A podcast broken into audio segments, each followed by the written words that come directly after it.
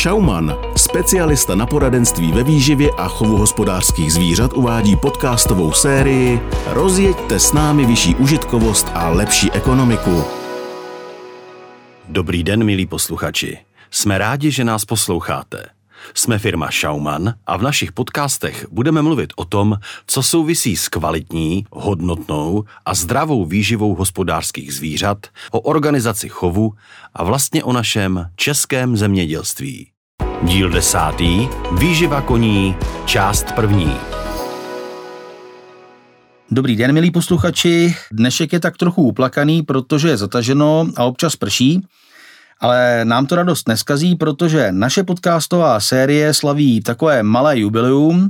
Já se vás zeptám, jestli byste si zkusili typnout jaké a troufnu si říct, že ti z vás, kdo nás poslouchají pravidelně, typovali správně. Ano, dnešní díl je totiž desátý v řadě a nás těší, že se s vámi můžeme podělit o naše zkušenosti a dobře poradit. A co nás čeká dnes? Pro mnohé z vás bude jistě zajímavé dozvědět se to podstatné o výživě koní a koho jiného si na toto téma do našeho studia pozvat než milovníka koní, pana doktora Dušana Kořínka z firmy Schaumann. Dobrý den, pane doktore. Dobrý den.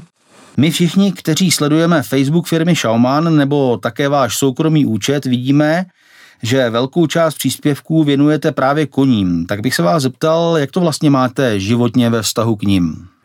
Tak to je výborná otázka, já jsem děkuju. E, dokonce na ní i rád odpovím. To jsem taky rád. já jsem si i myslel, že jak jsme e, šli do studia, že jste viděl v kufru, co mi tam visí, čili přilba a ochranná vesta. Takže mám to pozitivně ke koním. E, dlouhodobě se snažím věnovat e, koním, ať už ve vztahu tedy jízdy nebo výživou, nebo prostě být spojený s koňmi je pro mě asi standardní věc, mám to rád a asi bych si to úplně nedovedl představit být úplně bez kontaktu s koňmi. Mm-hmm. Bavíme se o Schaumanovi a bavíme se vlastně v našich podcastech především o té výživě, kterou jste teď zmínil. Tak než ji začneme ale podrobně probírat, bylo by dobré si asi na úvod říct něco o trávící soustavě koní a porovnat si ji například s trávicí soustavou skotů nebo prasat, o kterých jsme se bavili v minulých podcastech. To by bylo opravdu dobré. já vám otázky šiju na míru. ano, ano, to já za ně strašně moc děkuji.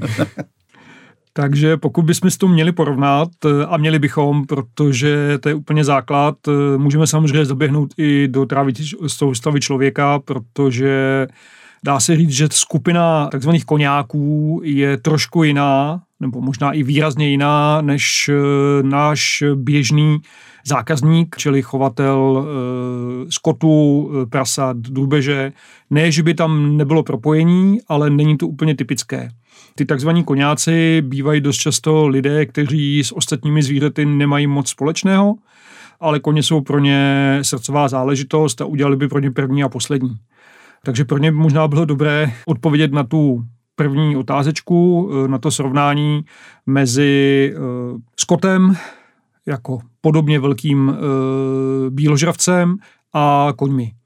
Já hned na začátek řeknu jednu takovou věc, za kterou mě někteří koňáci nebudou mít asi rádi, ale já říkám všude a vždycky, že kůň je obrácená kráva. Proč? Zkusíme si to vysvětlit. Je to tak, že e, přežvíkavci nejdříve tráví e, svou potravu, kterou přijmou v takovém tom velkém koženém vaku, kterému se říká bachor. Rozdíl je v tom, že e, velikost bachoru je, dejme tomu, od nějakých 40 litrů o malých přežvíkavců až po, dejme tomu, 160 u opravdu velkých přežvíkavců, dojnic s hmotností třeba 700 kg může být bachor až 180-200 litrů objemu. A tam je to hlavní, že v, v tomto koženém vaku velkém probíhá mikrobiální trávení, kde je velké množství mikroorganismů, ať už úplně primitivních mikroorganismů, jsou tam plísně, kvasinky a ještě další a další zástupci tohoto mikrobiomu a tam probíhá intenzivní mikrobiální trávení, čili hned na začátku trávicího traktu. To je u přežvíkavců. U koní, jak jsem říkal, obrácená kráva, tam je to obráceně. Tam nejdřív je žaludek, tenké střevo, kde probíhá e, významné enzymatické trávení, čili enzymy, které vylučuje e, přímo tělo e, koně. A teprve potom v tlustém a slepém střevě probíhá mohutné bakteriální kvašení, bakteriální rozklad, čili naprosto obráceně oproti přežvíkavcům. Nicméně smysl a způsob trávení je úplně stejný. Uh-huh. A kdybych se teď zeptal na tu výživu, na to krmení, předpokládám, že ani u koní neexistuje žádný univerzální návod na jejich krmení. Co má vlastně vliv na to sestavování té krmné dávky u koní? No, e, bylo by to fajn, kdyby existoval univerzální návod, tím pádem bychom asi nepotřebovali žádné odborníky na výživu. E, univerzálně by se to dalo takhle e, s pohledem z okna nastavit pro každého jednotlivého koně. Takže tam je potřeba respektovat hlavně tu individualitu každého jednotlivého koně. A je tam několik otázek, které si musíme zodpovědět, nebo které já, pokud se mě někdo zeptá na radu, chci znát – odpovědi na ty otázky, protože teprve potom můžeme nastavit zodpovědně a smysluplně nějakou krvnou dávku. Těch otázek je zhruba pět. První z nich je, vždycky se ptám, jaké máme plemeno toho koně, protože je rozdíl e, mezi plemeny. Ta plemena jsou šlechtěná e, speciálním způsobem pro speciální účely a tím pádem je rozdíl mezi těmi jednotlivými koňmi, jednotlivými plemeny. Potom je to intenzita práce, kterou ten kůň bude nebo zrovna teď vykonává a musíme se my přizpůsobit úrovni výživy té úrovni eh, té konkrétní práce, ať už to je nízká, střední, těžká práce nebo intenzivní práce. Co bychom chtěli změnit? Jestli je něco špatně, nebo mi něco nevyhovuje, eh, nebo jaký mám plán s tím koněm? Jaká je aktuální situace, čili jak to se jeví momentálně teď, je to špatně, chci to zlepšit, nebo naopak chci vidět, jak se můj kůň eh, zbavuje nadbytečné váhy, nebo naopak je hubený, potřebuji, aby přibral, eh, jak se chová, jak reaguje na ten současný stav, na současné krmení, eh, jestli je příliš rychlý, nebo příliš divoký, příliš lekavý. I tam můžeme výživou pomoci. A samozřejmě nezapomenout na to, eh, jaké je roční období. Jestli je léto, jestli je zima, jestli je zrovna pozdní plískanice. I to může mít významný vliv na to, jakým způsobem kůň bude reagovat a a aby jsme nezapomněli ještě, jaký typ ustájení ten kůň má. To znamená, je 24 hodin eh, nebo 23 hodin ze dne zavření v boxe a jenom na hodinku ho vezmu ven, nebo naopak je ten kůň uh, ustájení venku, uh, je celý den venku, dostáje si ho vedu jenom proto, aby ho očistila a nasedlal.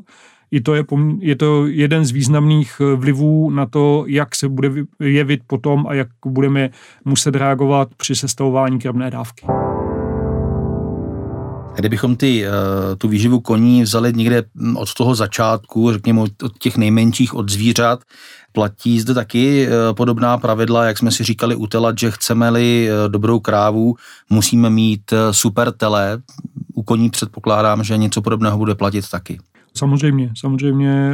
Vždycky musíme začít od začátku, musíme začít správně se zabývat výživou hříběte, ale to je spojeno samozřejmě s jeho matkou, protože je na ní navázán a to už je samozřejmě na, úplně na jednu kapitolu. jo? A tím bychom možná pomalu mohli začít. S tím, že jsme se bavili o tom, že kůň je obrácená kráva. Eh, nesmíme taky zapomenout na to, že kůň má velmi malý žaludek, takže musí přijímat potravu plynule a téměř neustále, oproti přežvíkavcům, kteří mají ten velký bachor, kde se jim vejde velké množství potravy. Nesmíme zapomenout na to, že kůň má eh, vlastní eh, šrotovací zařízení přímo v ústní dutině, to jsou jeho zuby, čili je schopen a umí to si potravu velmi kvalitně rozmělnit, rozkousat až na úplně drobné částečky a pokud tohle to dokáže udělat a on to umí, a my mu to umožníme, tak eh, tu potravu dokáže velmi dobře strávit. A to je velké plus. Nebo to může být také velké mínus. Jak si to vysvětlit, velké mínus? Pokud eh, nedáme koni dostatek času, aby potravu rozvíkal, rozkousal na velmi drobno, tak eh, on bude chvátat a bude ji polikat. Bude ji polikat v celku a ta nerozkousaná potrava se ani enzymaticky v žaludku v tenkém střevě nedokáže rozložit a bohužel mikroorganismy stále nevyfasovaly ochranné pomůcky, helmu a hlavně nástroje, jako je kladívko, kleště a nedokážou si eh, ty velké kusy potravy rozměnit na malé kousky, aby je dokázali kvalitně rozložit. Čili eh, když nám kůň nerozkouše potravu, kterou mu dáme, ať už to je objem nebo jádro, tak to z něj v lepším případě bez nějakých zdravotních komplikací výjde ven, čili je to ten mínus hned na začátku.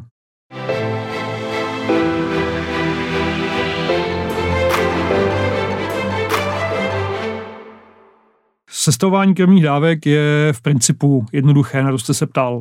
V principu je to jednoduché. Není to univerzální, ale je to relativně jednoduché a lidé si velmi často komplikují uh, svoji situaci sami. Komplikují si ji tím, že krmí příliš.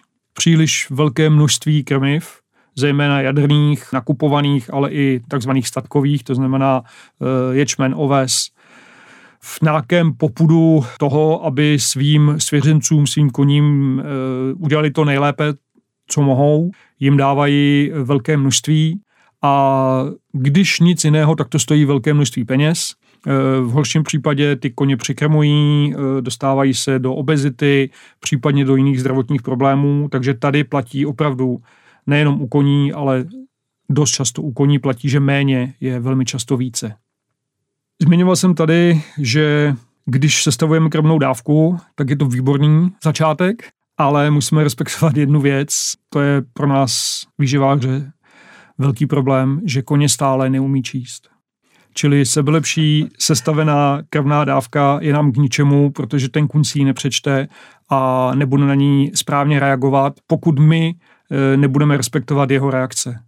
Vždycky, když e, nastavíme nějakou krvnou dávku, ať už ji počítáme nebo nepočítáme, e, ať už si ji nastavíme podle svých zkušeností nebo podle doporučení, třeba našich doporučení, musíme reagovat na to, jak na to ty koně, co nám ty koně ukazují.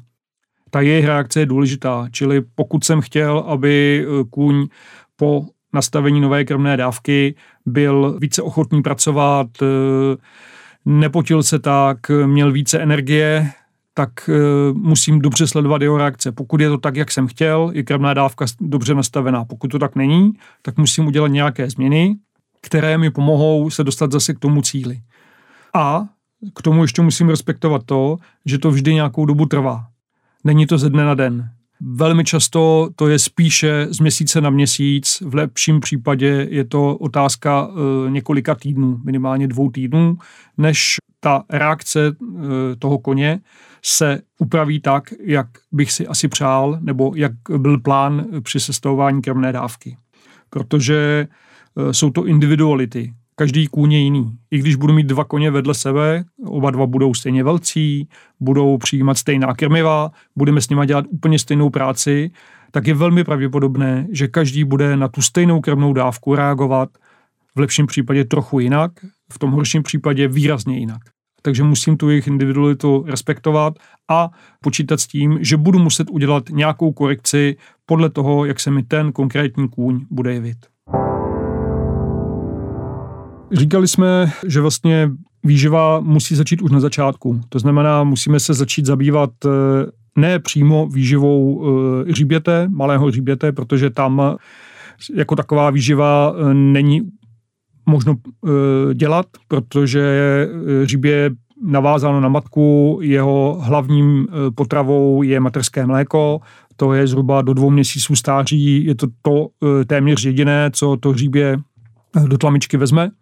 Tam se musíme velmi dobře starat o jeho matku, protože tam mu dává to nejdůležitější, co potřebuje, ale říbě eh, je velmi zvídavé, hraje si, eh, do všeho strká nos a tlamičku ochutnává, zjišťuje tak jako malé dítě, co je kolem něj, co je kolem nového, takže už brzo v řádu několika týdnů začne zjišťovat, co se kolem něj děje i tím způsobem, že když nakrmíme matku, tak si začne brát něco malinko, pokud dosáhne do jejího žlábku, eh, začne si brát i její krmení, který jí předložíme. Takže i tímhle tím způsobem vlastně řešíme výživu eh, malého hřiběte, čili toho malého koně, už od začátku.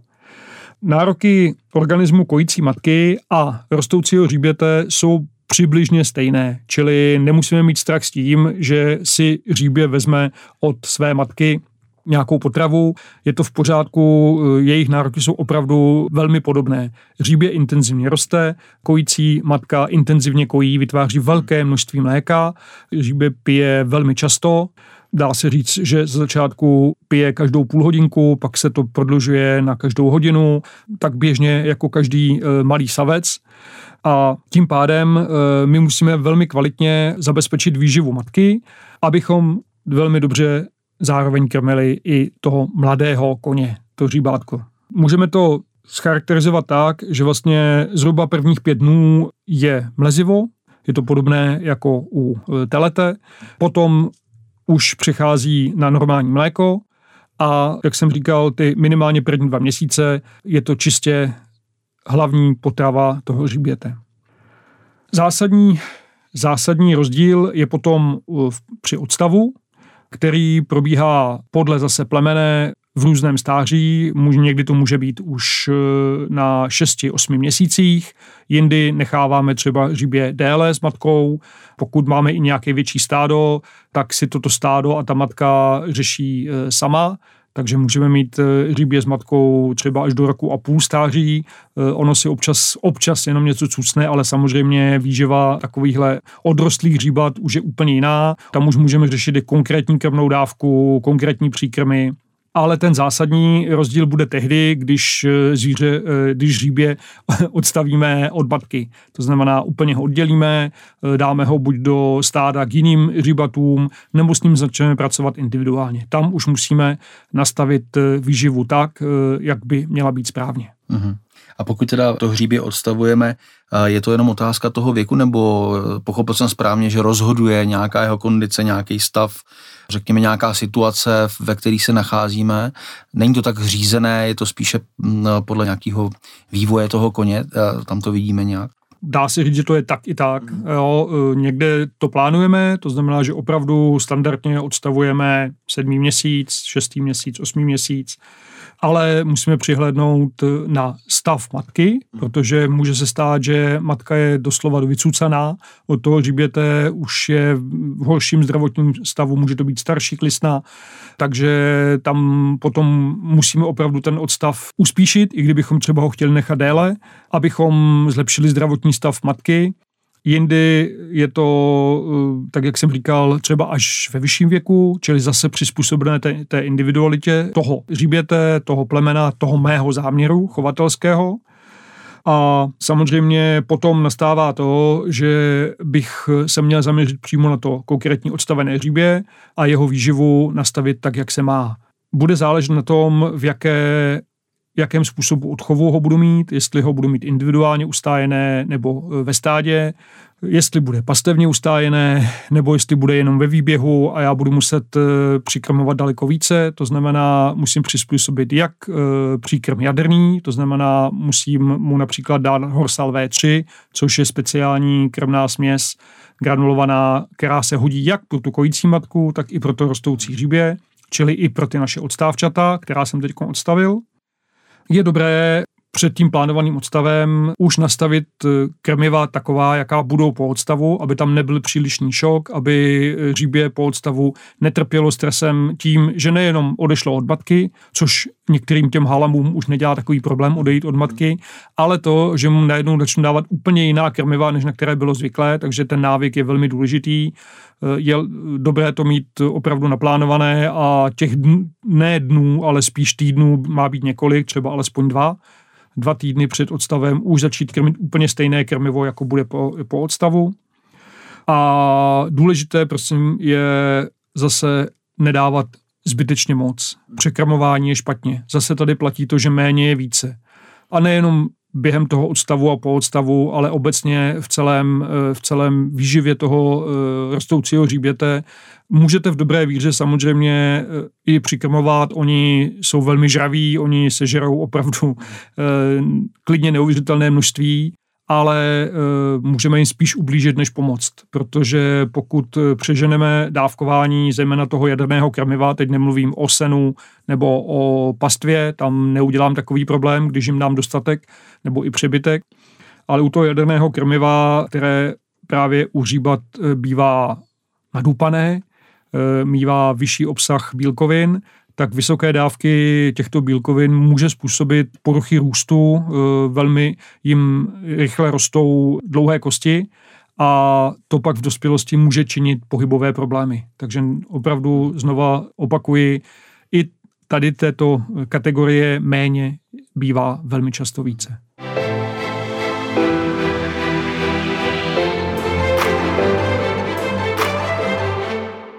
Pokud tedy vezmu eh, to hříbě po odstavu, tak než nám dospěje do nějakého dospělého koně, tak je to nějaký mladý koník. Eh, jak se tam eh, zobrazuje to krmení, ty krmné dávky. Tam předpokládám, že ještě když není dospělý, tak se také upravují a jsou asi úplně jiné než v té dospělosti. Ano i ne, je to podobné, je to podobné, ale používáme jiná krmiva, jak jsem říkal, například Horsel, Horsel V3, což je tedy speciální směs pro kojící matky a rostoucí hřibata, ale jinak se to příliš neliší. Měl bych určitě doplnit eh, účinné látky, jako jsou vitamíny, minerály. Můžu použít eh, buď minerální doplněk, například Horsal Exclusive, nebo pokud mám, a to je velmi výhodné, pokud mám stádové ustájení, kde je 5, 6, 10 podobně starých eh, říbat, tam je daleko lepší jim dát dispozici eh, kompletní lis, který se jmenuje Horsal Lekšále.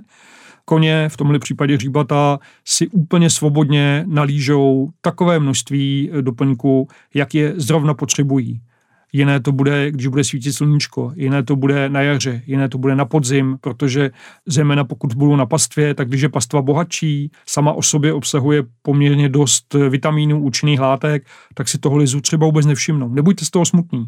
Občas se mi to stává, že se domluvíme, chovatele si koupí horsa lekšále, dají ho svým koním a jsou nadšení, jak ubývá, jak ubývá, jak ubývá a za měsíc mi volají, oni mi vylízali půlku lizu a vůbec nelížou.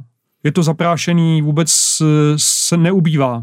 Tak se domluvíme, že to je naprosto v pořádku, protože přehnali stádo na novou pastvinu, kde je úplně e, mladá tráva a jim stačí víceméně to, co je v té mladé trávě a toho lizu si vůbec nevšimnou. A až když pastva zestárne, tak najednou ten lis zase znovu objeví v úvozovkách a vylížou ho až do prázdna. On si prostě řekne. Když ho necháme, tak ano. Měli bychom vždycky respektovat to, že když budeme začínat s těmito mladými koní, protože to už nebudou ovcávčata, eh, a to je důležité, že začínáme s mladým koněm pracovat a bude to různé podle plemené, podle naší nálady, podle našeho zaměření. Raná plemena, jako jsou například angličtí plnokrevníci, s nimi se začíná pracovat velmi brzo. Velmi brzo, v podstatě ročkové už začínají pomalu pracovat, ve dvou letech už běhají první dostihy. Pozdější plemena, teplokrevníci, chladnokrevníci mají ten začátek práce posunutý až o několik let, takže ty začínají pracovat třeba až ve čtyřech letech. Je tam velký rozdíl věkový, nicméně eh, rozdíl tě plemen je v tom, že ta raná plemena eh, dorůstají a dospívají dříve. Takže proto se s nimi může začít dříve pracovat. A zase ale musím zohlednit tento fakt i ve výživě. To znamená, nemohu se orientovat jenom podle věku, čili dvouletý e, plnokrevník a dvouletý e, chladnokrevník jsou sice stejně staří, ale jejich výživa by měla být odlišná. Dvouletému plnokrevníkovi už můžu nastavit krvnou dávku, která bude zaměřená na výkon, kdežto dvouletému chladnokrevníkovi mohu ještě úplně v pohodě a v klidu krmit krvnou dávku na klidný odchov. Pane doktore, mně je líto, že musím tuto první část toho dnešního našeho podcastu končit. Říká se ale, že v tom nejlepším se má přestat. No a my si musíme nechat také něco na příště. Já bych vám za tuto první část poděkoval a naše posluchače bych pozval na tu část druhou, kde budeme rozebírat výživu dospělých koní. A já vám všem děkuji a zvu vás na příště. Já se budu taky těšit. Naschledanou. Šauman Úspěch ve stáji